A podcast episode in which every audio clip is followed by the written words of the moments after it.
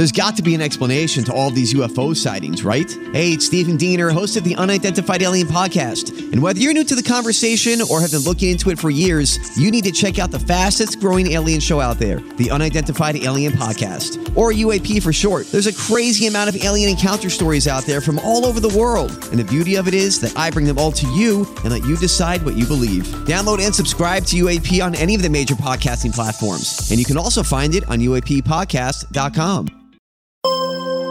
This is a WTOP original podcast. Coming up in this episode of Target USA. On June 24th, the Wagner mercenary group launched a rebellion against the Russian government and Vladimir Putin. The day of the rebellion, Putin made it clear all of those that participated were in big trouble. He was very forthright on the morning of the coup. He was saying this is treason, a stab in the back, and people would be punished. But then Prigozhin stops the rebellion about 125 miles outside of Moscow and disappears. And now we hear Putin and Prigozhin had a secret meeting not long after the rebellion. Dr. Michael Taylor, a senior analyst for Eastern Europe for Oxford Analytica, says Putin changed his tone. And then at the end of the day, it's all resolved peacefully. But Taylor says Putin may not have heard the last of this. But I think in the end, if this is Putin's war, if he loses it, that's serious. I think he'll be replaced. Coming up on this episode of Target USA, the National Security Podcast. From WTOP. In Washington, D.C., this is Target USA. Russia could render huge harm to this country. North Korea's secret missile. Capable of reaching the whole of the United States. Dangerous terrorist. D.C. is repeatedly mentioned as someplace they would like to seek an attack. Cyber criminals. Decryption successful. America has a target on its back. And on this program, we investigate the threats, the people behind them, the agencies fighting them, and the impact on you. This is Target USA, the National Security Podcast. I'm JJ Green. On June 24th, the Wagner mercenary group set out on what it called a march to justice. They were headed to Moscow, and their objective was essentially to overturn the leadership of Moscow's military, unhappy about the way they were treated. So somewhere along the way, the leader, Yevgeny Prigozhin, aborted this so-called march to justice. Some called it a coup and said it was a direct attempt on Vladimir Putin's power. He left the country, went to Belarus, then he ended up back in St. Petersburg, and we were all wondering where he was and how long it would be before he would be arrested and perhaps something really bad happened to him. We learned this week that he had a secret meeting with Vladimir Putin a few days after this mutiny. And joining us to tell us what he thinks happened is Dr. Michael Taylor, who is a senior analyst with Oxford Analytica, and he works on the Eastern Europe prospectus. Dr. Taylor, I understand you're an expert and a specialist on some of these developments that are taking place in Russia. And there are a couple of things I wanted to ask you about specifically. As you look back at the 24th of June, the so-called rebellion of the Wagner fighters relative to challenging the power of Vladimir Putin and the Kremlin, what was your assessment of what took place? Yes, I thought the mutiny on the so-called on June 24th was a very odd one. It proceeded to go all the way up to Moscow, about 200 kilometers short of Moscow, with hardly any resistance from the Russians.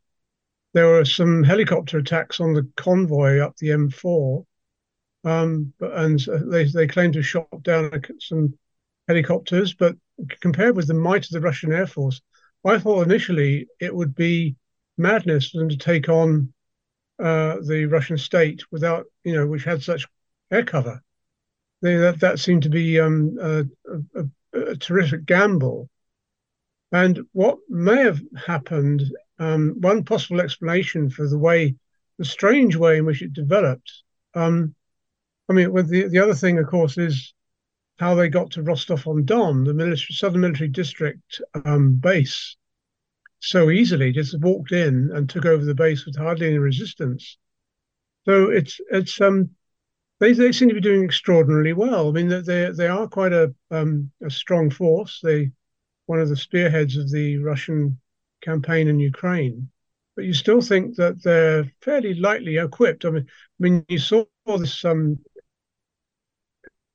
image of a tank on a tank transporter speeding up the motorway. But you just thought taking on the might of Russia, the Russian army, Russian air force, with basically fairly lightly equipped military mercenary force, it just seemed a terrific gamble.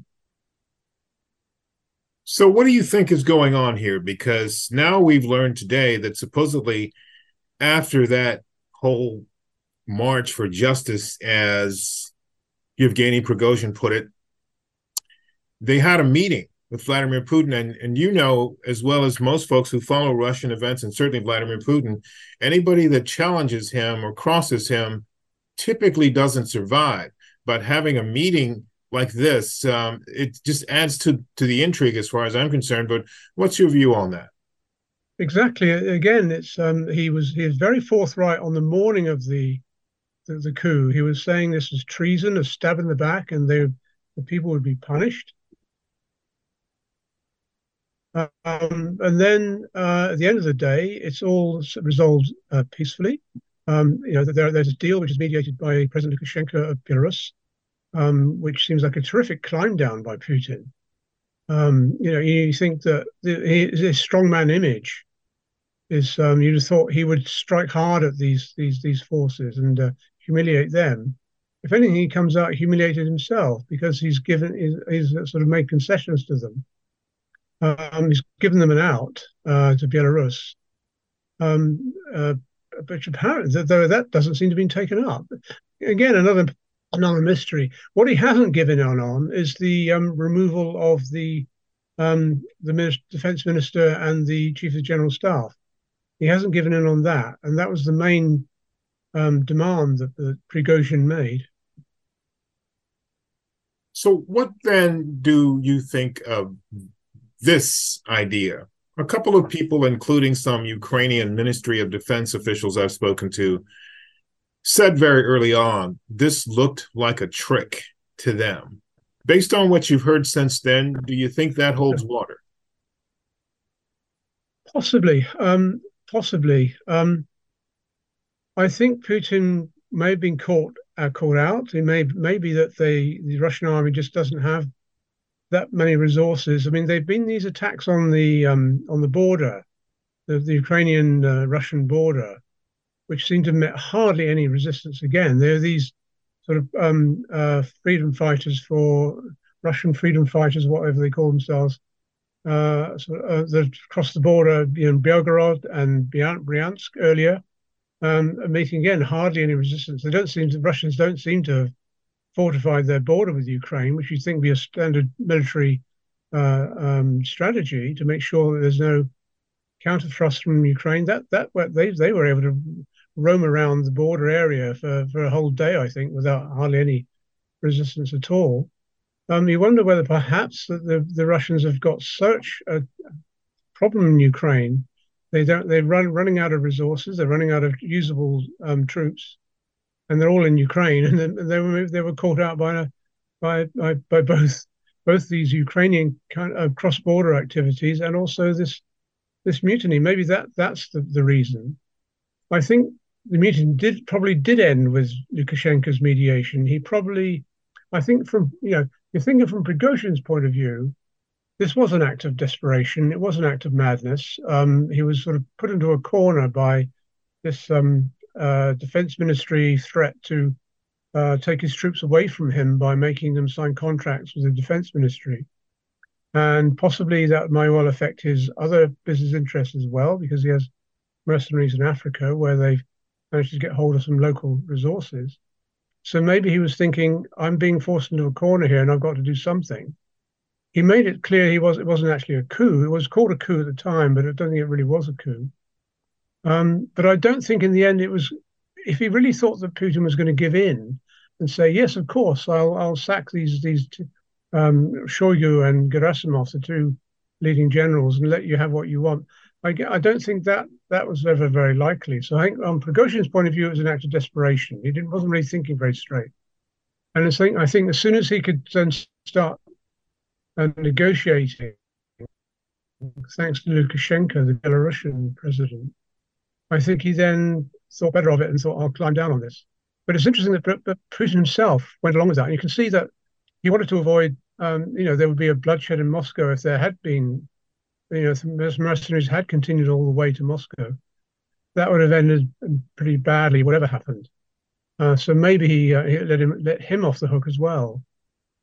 Whether the whole thing's a stunt, I think the argument against that, the real argument against that, apart from the fact that they lost some helicopter people, I think the real argument is that I think the risk to Putin's reputation was too great, I think. I don't think they would have really, if they thought the thing through, they'd have thought, it's a stunt, it's not really worth it. I think more it's bad Putin didn't realize that Prigozhin was going to react the way he did. But what about Putin's reputation? Because this did happen, and there are people talking about the fact that Putin let him get away with it. What about his reputation? Yeah, I think his strongman image is damaged. It's almost like a taboo has been broken, that Putin is so powerful that nobody can dare take him on. I think he's still quite formidable, but the thing I think he risks is that some can think, well, Prigozhin got quite close, maybe I can do it as well. I think another thing to look at is the fact that people seem to be sitting on the fence. I mean, again, part of this lack of reaction, again, another explanation for that, which is quite plausible, is that nobody really wanted to risk, to come down off the fence and look and see how this is going to turn out. And therefore, who do I end up taking up sides with? Which doesn't say much for Putin's strength of his regime. Okay, one more question for you, Dr. Taylor. What now? Where does this all go now in terms of the Wagner Group? One, does it still exist? Is it still viable? What about the activities that it's engaged in Africa and other places? What about that? I think there Putin may have ended up winning by getting Prigozhin to agree to this deal, which involved him getting exiled to Belarus and a lot of his troops going to Belarus with him. That doesn't seem to be happening. He himself appears to be moving quite freely all around the Belarus-Russia area in his private jet, if he's actually on board it. His private jet is making quite a lot of movements inside Russia and back and forth to Minsk. None of his troops seem to have turned up in this camp that's being prepared for them in Belarus. So it doesn't seem as though that part of the agreement is actually being implemented. And there are various indications that the Wagner Group is being, closed down, I might say. It's uncertain whether they're still recruiting. Some sources say they're not recruiting anymore. Other sources say that the individual recruitment officers seem to be still operating, or say they are. But I think there was a report saying that they might have been withdrawn from CAR, I think Central African Republic, although people are saying, no, it's a rotation. It's all still very unclear what's going on, but you can imagine that if this thing of